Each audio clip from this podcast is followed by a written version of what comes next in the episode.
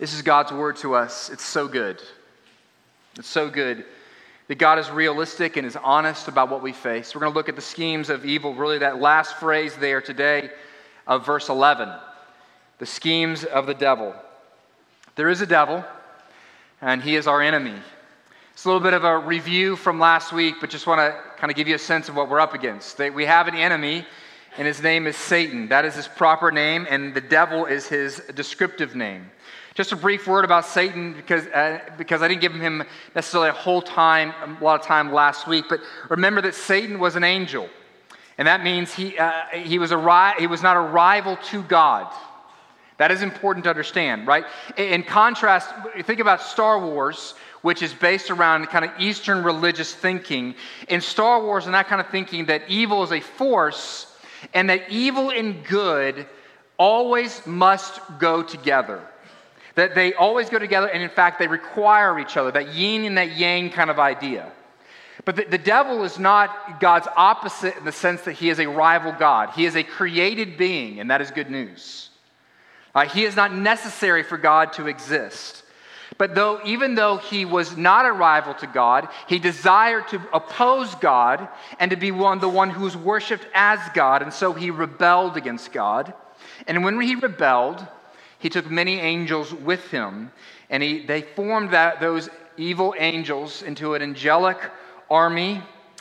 And then Satan came after God's image bearers and after God's creation, seeking to destroy God's glory as it's seen in our face, in the face of image bearers. And he tempted Adam and Eve and led them into joining him in rebellion against God. And that is the history of mankind. And so we have willfully sided with Satan against God, and in doing so, Satan has usurped God's authority and he has asserted his dominion in the world. The scriptures actually say that he is the ruler of the power of the air, he is the ruler of this world. And the whole world lies under the snare and the trap and the rule of the evil one. And so, even though Satan is not God, he is not omnipotent and he is not omniscient. Nonetheless, he does exercise incredible power in this fallen world. And he promotes evil of every kind in the nations, in the power structures, and in the hearts of men. He promotes every kind of evil. And what we saw last week is that in this evil one, along with his host of evil, that he is now making war against the kingdom of God. That there is indeed a war out there. A yin and a, and a yang is not what we have, but there is a war. The kingdom of God versus the kingdom of evil. And so our point last week would be boiled simply down to this You are in a war. You are, you are part of this world, and you are living in a war zone. And so if you are in a war, it is important to understand the tactics of your enemy. So we're going to take it from what was about 30,000 foot view last week and kind of try to bring it down to earth a little bit more. That you have an enemy. It says this in verse, at verse 11 put on the whole armor of God so that you may be able to stand against the schemes of the devil. Schemes that we could be the kind of an idea of strategy. You know, Sun Tzu, in his great work on war, he was the military general in China that wrote the book, The Art of War. And one of his, what is one of his dictums? Know your enemy.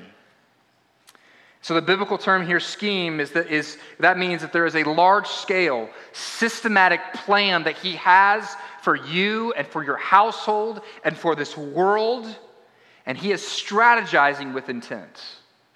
And so that is what we're going to look at this morning. In war, I actually spent a little bit of time looking at this this week, and so I spent some time on some, some odd military history sort of pages looking at the difference between strategy and tactics. And strategy is the overall aim, the primary way in which you want to win the war. And so we're going to start with the strategy of the enemy, and then we're going to look second at the tactics of the enemy. So, first, the strategy. The strategy of the enemy. Here's what he seeks to do the devil is working, and his main strategy is to deceive. That's what he wants. The one basic in the Greek word for devil is the word is diabolos, which means deceiver.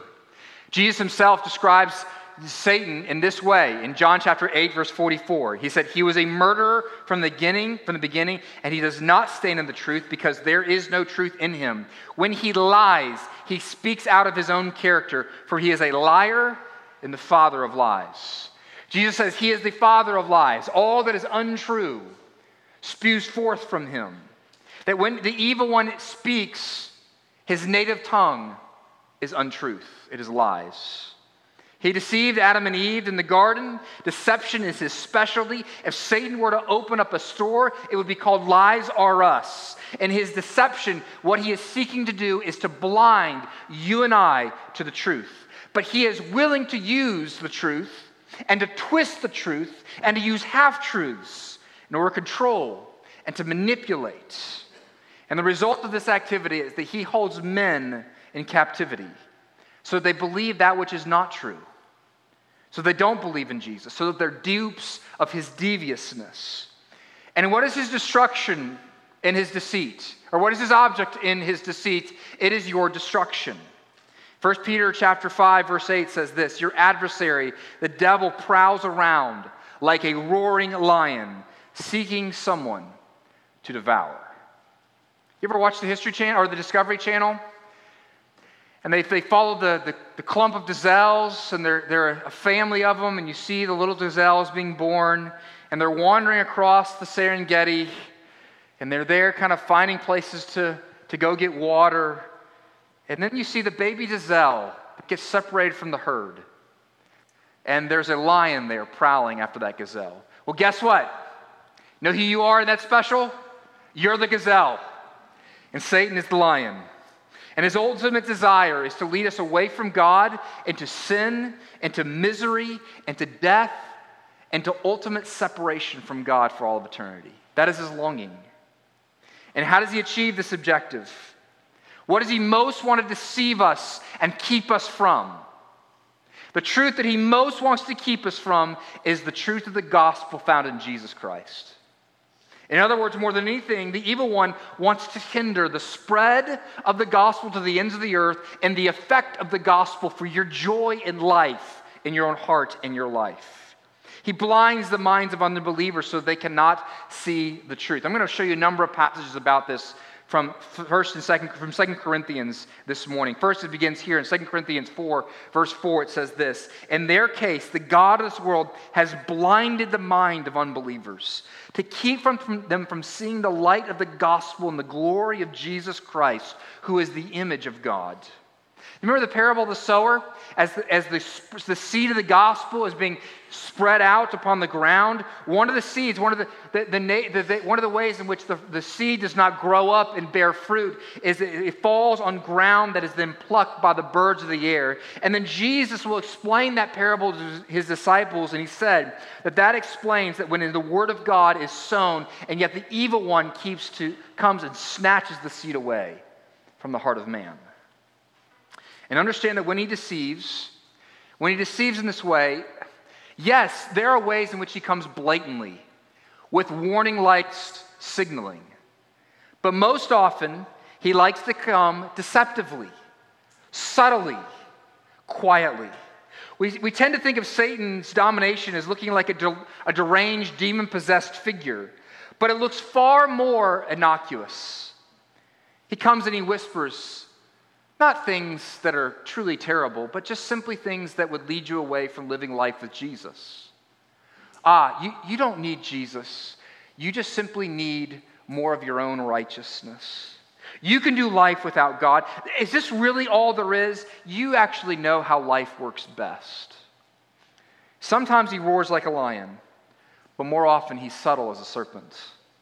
And so Satan comes at you not with the lights of the red light district at least not usually at first. But he comes to us to destroy, to distort us with words that sound wise and good. In other words, Satan is happy for you to believe a gospel, a false gospel, a gospel that is only half true.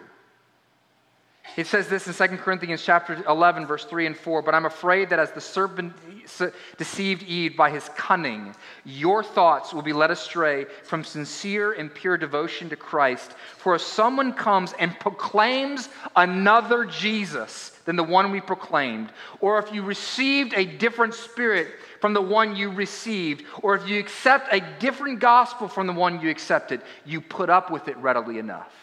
What is Paul saying? The way in which Jesus would love to destroy your life and rob you of joy is to rob you of a reliance upon Jesus. And he is saying that not every Jesus that's proclaimed out there is the real Jesus, and not every spirit that you encounter is the Holy Spirit. There are demonic spirits, and they, they, they come into the church dressed up as something that is light and beautiful, but they are not. And not every gospel you hear is a true gospel. There will be people who talk about Jesus and then do things in the name of Jesus, but it's not the Jesus of the Bible. And the evil one will hinder the gospel, not just by affecting the hearers, but also affecting the speakers by giving them a different gospel fact, this is actually why Paul, whenever he, pre- he, he asked for prayer, and we're going to see this at the end of this whole series, we're going to cap it off with a look at prayer as a means of fighting against the temptation of the evil one. But what is the number one thing Paul asked for prayer for himself? Is that in the face of persecution and the temptations of the evil one, that he would be bold and courageous to continue to proclaim the true gospel. Further on down in the passage, Paul actually says this. He says in verse 13, For such men are false apostles, deceitful workmen, disguising themselves as apostles of Christ, and no wonder, for even Satan disguises himself as an angel of light. And so this makes me wonder in 21st century evangelistic America, how would the, how would the evil one disguise himself today? The devil seldom attacks openly. He prefers darkness to light, but he is happy. He's happy to clothe himself in light so that he might enter the church and into our world in unsuspecting ways. He is a dangerous wolf. Satan will, is capable of calling people to high morals and great values, but ultimately he does so in order that you may rely on Christ less. He wants you to proclaim your own righteousness so that you don't look to the righteousness of Christ. Or there's an amoral view of look at this as well. Did you know that everyone in the world is seeking to be righteous? Even those who they want their sins proclaimed, that which they do is evil declared good. Why? Because they still deep down desire a righteousness of their own. And therefore, that's why the proclamation of the world today is call that which, which we that which we do that we that you say is evil. I want you to call it good. Because what do they want? A righteousness of their own. And so anyone would come and proclaim a gospel that say, no, no, no, no, no, no. All, all your evil is actually righteous. Because that makes you need Jesus even less. Paul says this in Galatians chapter 2 verse 16 that if we cannot if we can be justified by the works of the law then Jesus died for nothing. You don't need Jesus. And therefore you don't need Jesus by avoiding sin or avoiding at least the acknowledgement that you do sin. And in the end, the evil one wants to rob you and destroy you by robbing you of joy in Jesus. John chapter 10, verse 10 says this The thief comes only to steal and kill and destroy, but I have come. A contradiction to the evil one, I have come so they may have life and have it abundantly. And who is life? Jesus. There is nothing the evil one wants more than for you to not have Jesus. Broadly speaking, the evil one seeks to destroy every opportunity you have to experience the goodness of God and the gospel of Jesus Christ. This is his aim. Deception is his strategy, destruction is his goal. May the believer beware. What are his tactics, though? So that's the strategy.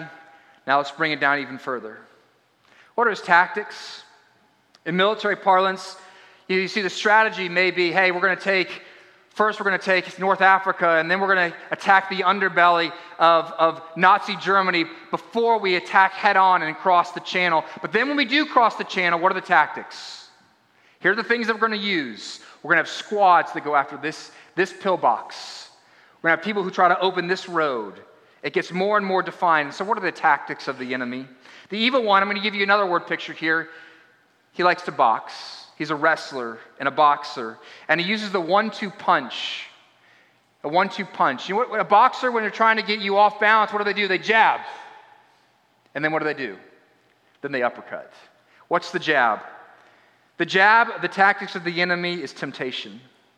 And temptation can come in many forms. The evil one doesn't only come at us directly and with clear whispers towards sin, he likes to set you up over a long period of time. And here's one of the ways there's a couple ways in which he seeks to do this. One of the ways is affliction. Affliction. We could call it suffering. But this could be affliction that is emotional or physical. And this is something that in our, in our very medicated Western world, we don't see as often, we don't think about. Did you know that Satan can inflict people with sickness? Let me, because this is so foreign to us, let me give you a couple passages that show this. Jesus heals a woman in Luke chapter 13 and says this He says, Ought not this woman, a daughter of Abraham, whom Satan has bound for 18 years, be loosed from this bond on the Sabbath day? She was sick for 18 years. And then when Peter was preaching to Cornelius in Acts chapter 10, it says this in verse 38 how God anointed Jesus of Nazareth with the Holy Spirit with power, and Jesus went about doing good and healing all who were oppressed. Healing all who were oppressed by the devil, for God was with him.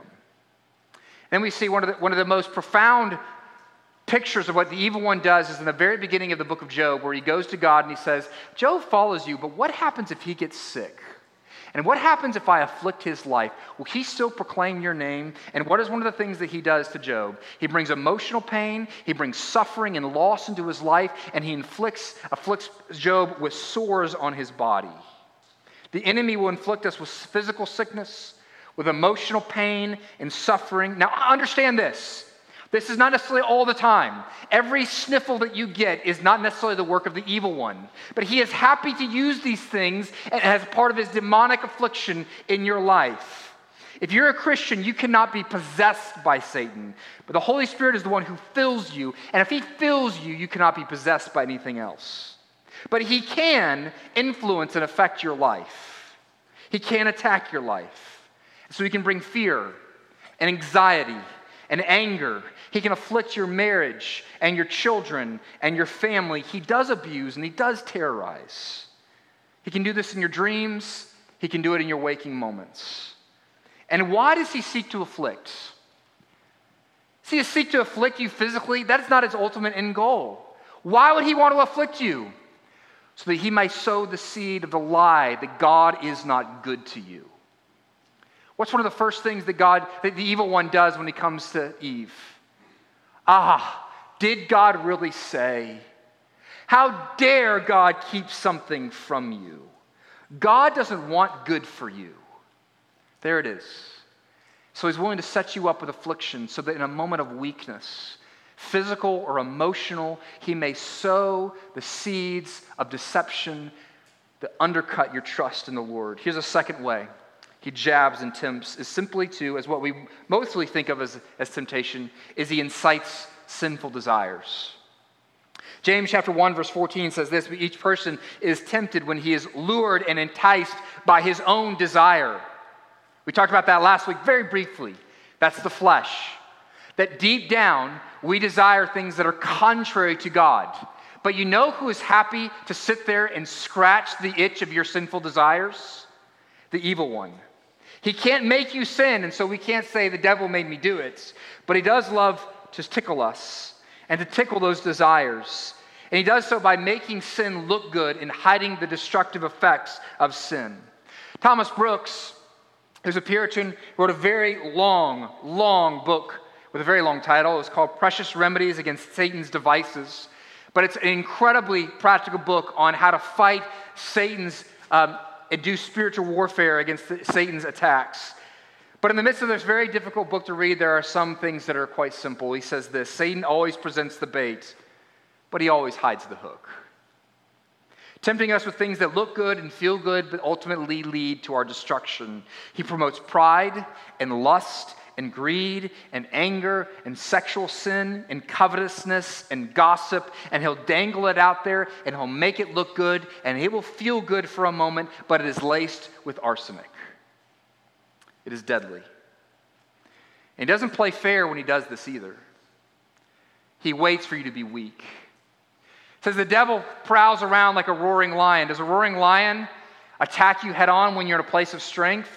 No. He waits for the weak one to get separated from the pack. How does a lion prowl?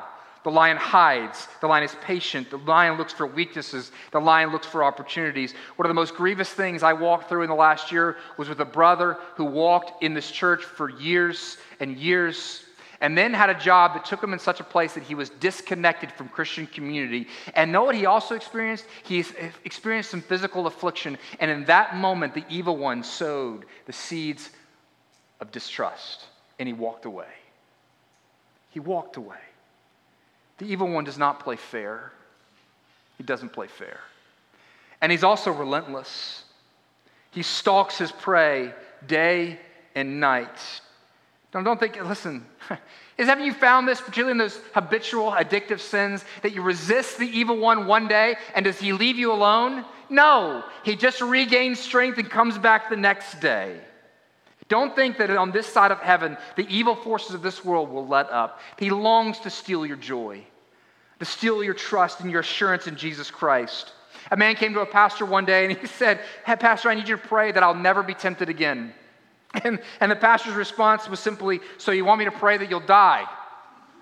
Because that's the truth of it. Because he will attack you and attack you and attack you. One of the most moving things Tim Keller, who passed away just a couple weeks ago, one of the most moving things is when he was diagnosed with terminal cancer, as he said that it sharpened his senses to the fight he was in with the evil one. And he said, and what he asked for was prayer that he would resist sin. Because when we are struggling physically, when we are eh, to the very end of our days, even with terminal cancer, he longs, he desires to come after you and to crush you. And understand this his temptation is subtle. We must not imagine that open persecution and open temptation are his commonest weapons. Oh, he uses them, but they are not his commonest weapons. He prefers to seduce us into compromise, into small steps of deception into error. He uses those things that are good in order to sow that which is untrue and that which is evil. He is happy to be patient and to play the long game. You know, there's things in your life, if you were to look at the trajectory of your life, and you were to look back, one of the things that you might be able to see is how the evil one has been sowing seeds of destruction in your life from the very earliest days. One of the things they get to witness is, is, is the, the underbelly of when life for people that they thought was working so well, in which those things that they had made life, quote unquote, work for them in which the effects of those things they thought were going to give them life ultimately they found was an idol and that it destroys them. What are those things that make life work for you that are separate from Jesus? Is it your ability to control your environment and the relationship of everyone around you? Is it your incredible ability to go to work and make money so that you can kind of give life and order to your world? What is it? It is what it is, is that is rotting wood. And he is waiting for the day in which you step on a piece in which he can let it fall. He is, he is writing a story. An anti redemption story is what he's seeking to write, and he takes the long view. So that's the jab. That's the jab. Affliction and to incite our sinful desires. What's the uppercut? Well, the uppercut of the tactics of the enemy is this accusation and condemnation. Once he's got you back on your heels and falling backwards, he's ready. Here comes the uppercut. The devil works to accuse. In Zechariah chapter 3, it's a minor prophet if you've not heard of it. Zechariah chapter 3, there's a priest named Joshua, and he is standing before the Lord in judgment. And next to Joshua, standing, gives a picture of the evil one standing and accusing him of his sin. The evil one is called, Satan is called the accuser of the brothers. This is who Satan is. That's one of his names, the accuser. He is the finger pointer, he is the cosmic tattler. That's who he is.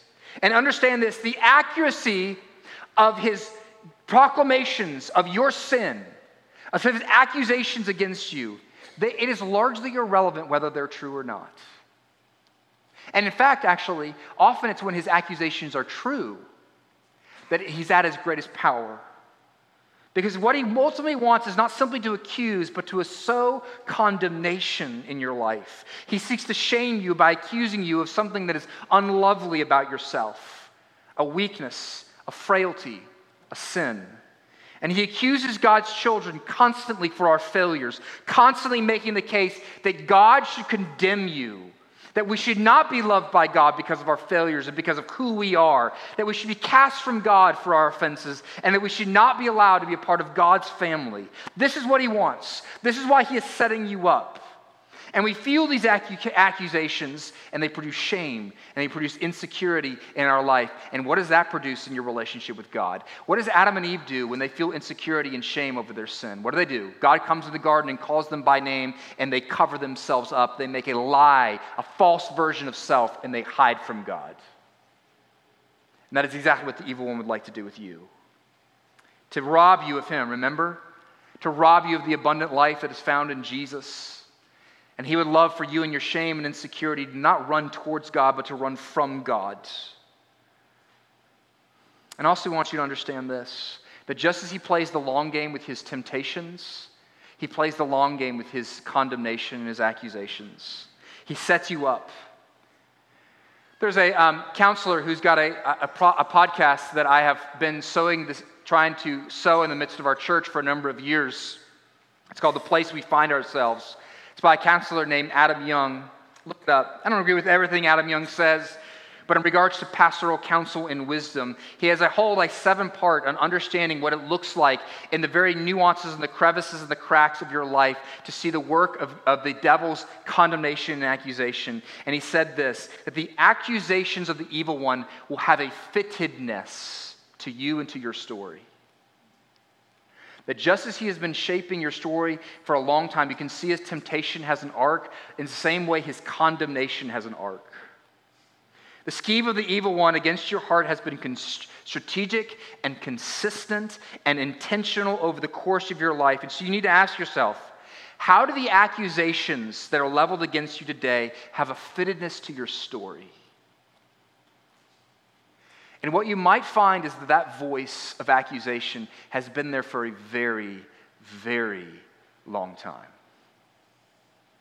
Adam Young talks, talks about the woman who's been struggling with her, her weight for her whole life. And he goes back and he points out from the places from her youth, seven, eight, nine years old, in which dad made a flippant comment. And in junior high, the design of her body and the shame took hold and the evil one just pounds away. Tap, tap, tap, like Chinese water torture. Now, again, how old are your accusations?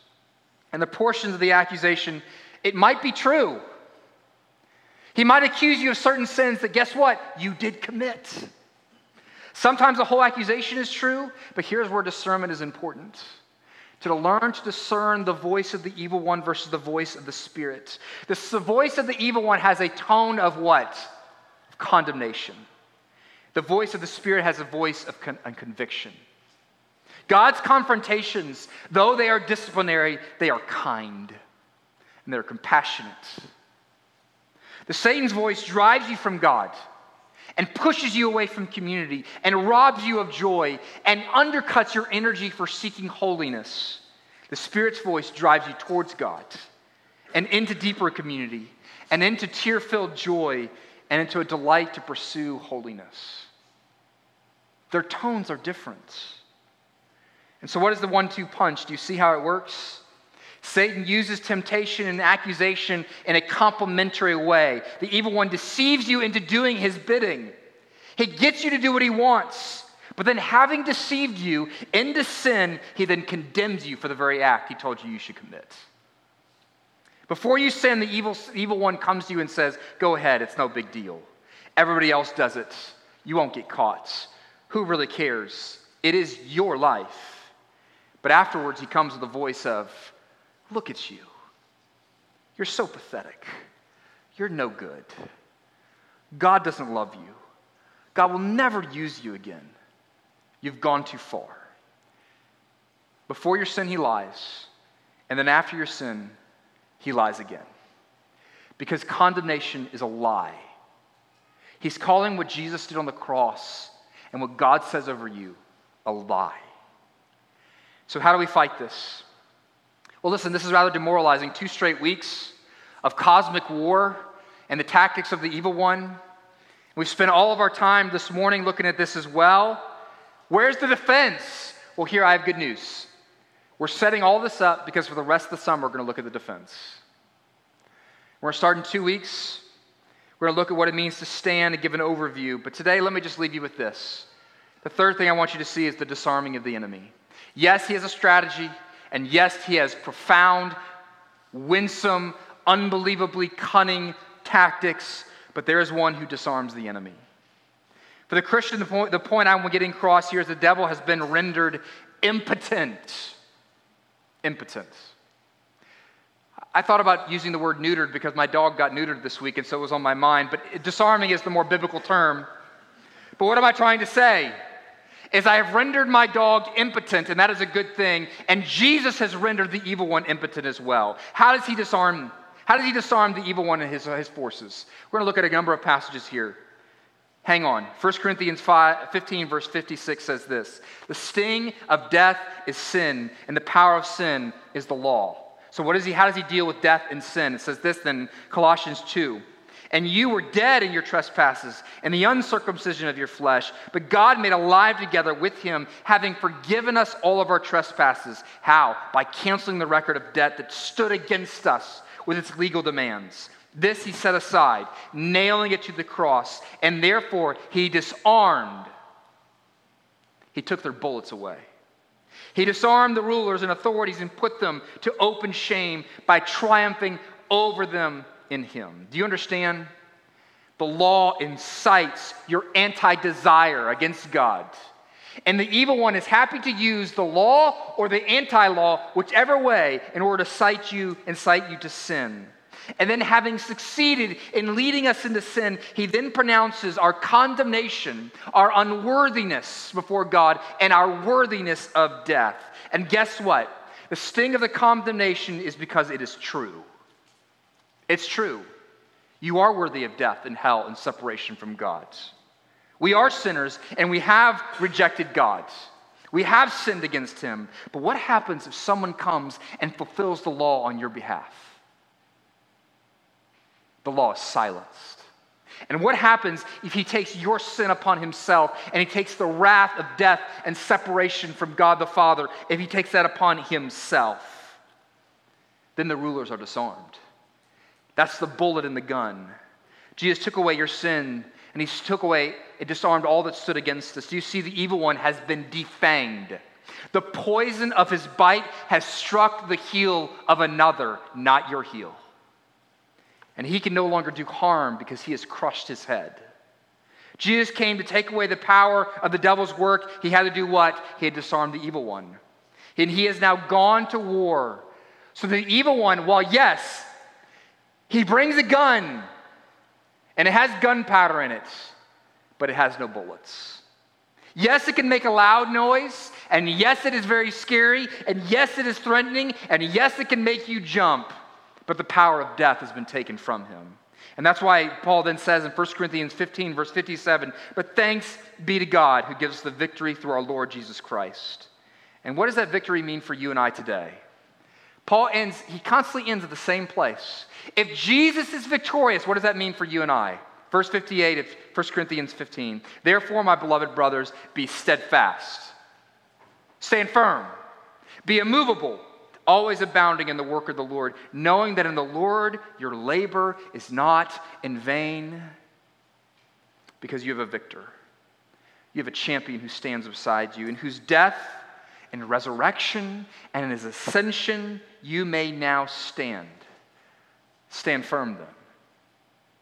No one in Christian history seemed to appropriate his victory and the truths of it better with greater ferocity than Martin Luther. Here's what he said When the devil throws your sins in your face and declares to you that you deserve death and hell, tell him this I admit it.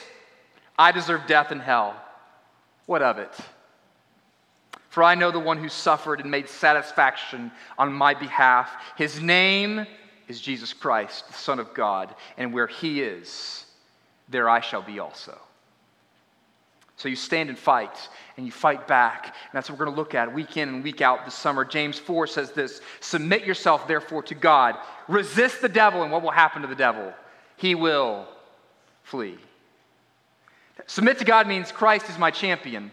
I'm not submitting to my own righteousness. I'm submitting to His righteousness and to His call and to His victory. And then we can look at the other one and we can say, You do your worst. You do your worst. Ray Cortese is a pastor in Florida, and he had a man in his church who he had led to the Lord. But the man, he, he led this man to the Lord in the face of this man's terminal illness. He had cancer.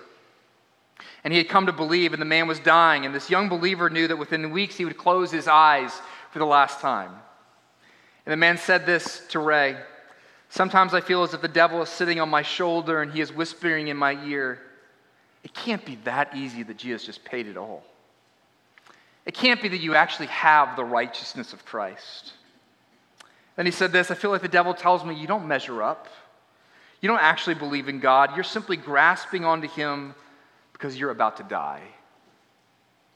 And the friend asked Ray, What, what do I say? What do I say back to these voices? And Paul and Ray pulled his friend close and he whispered in his ear, he said this Tell him to go straight to hell. He who has ears, let him hear. Let's pray.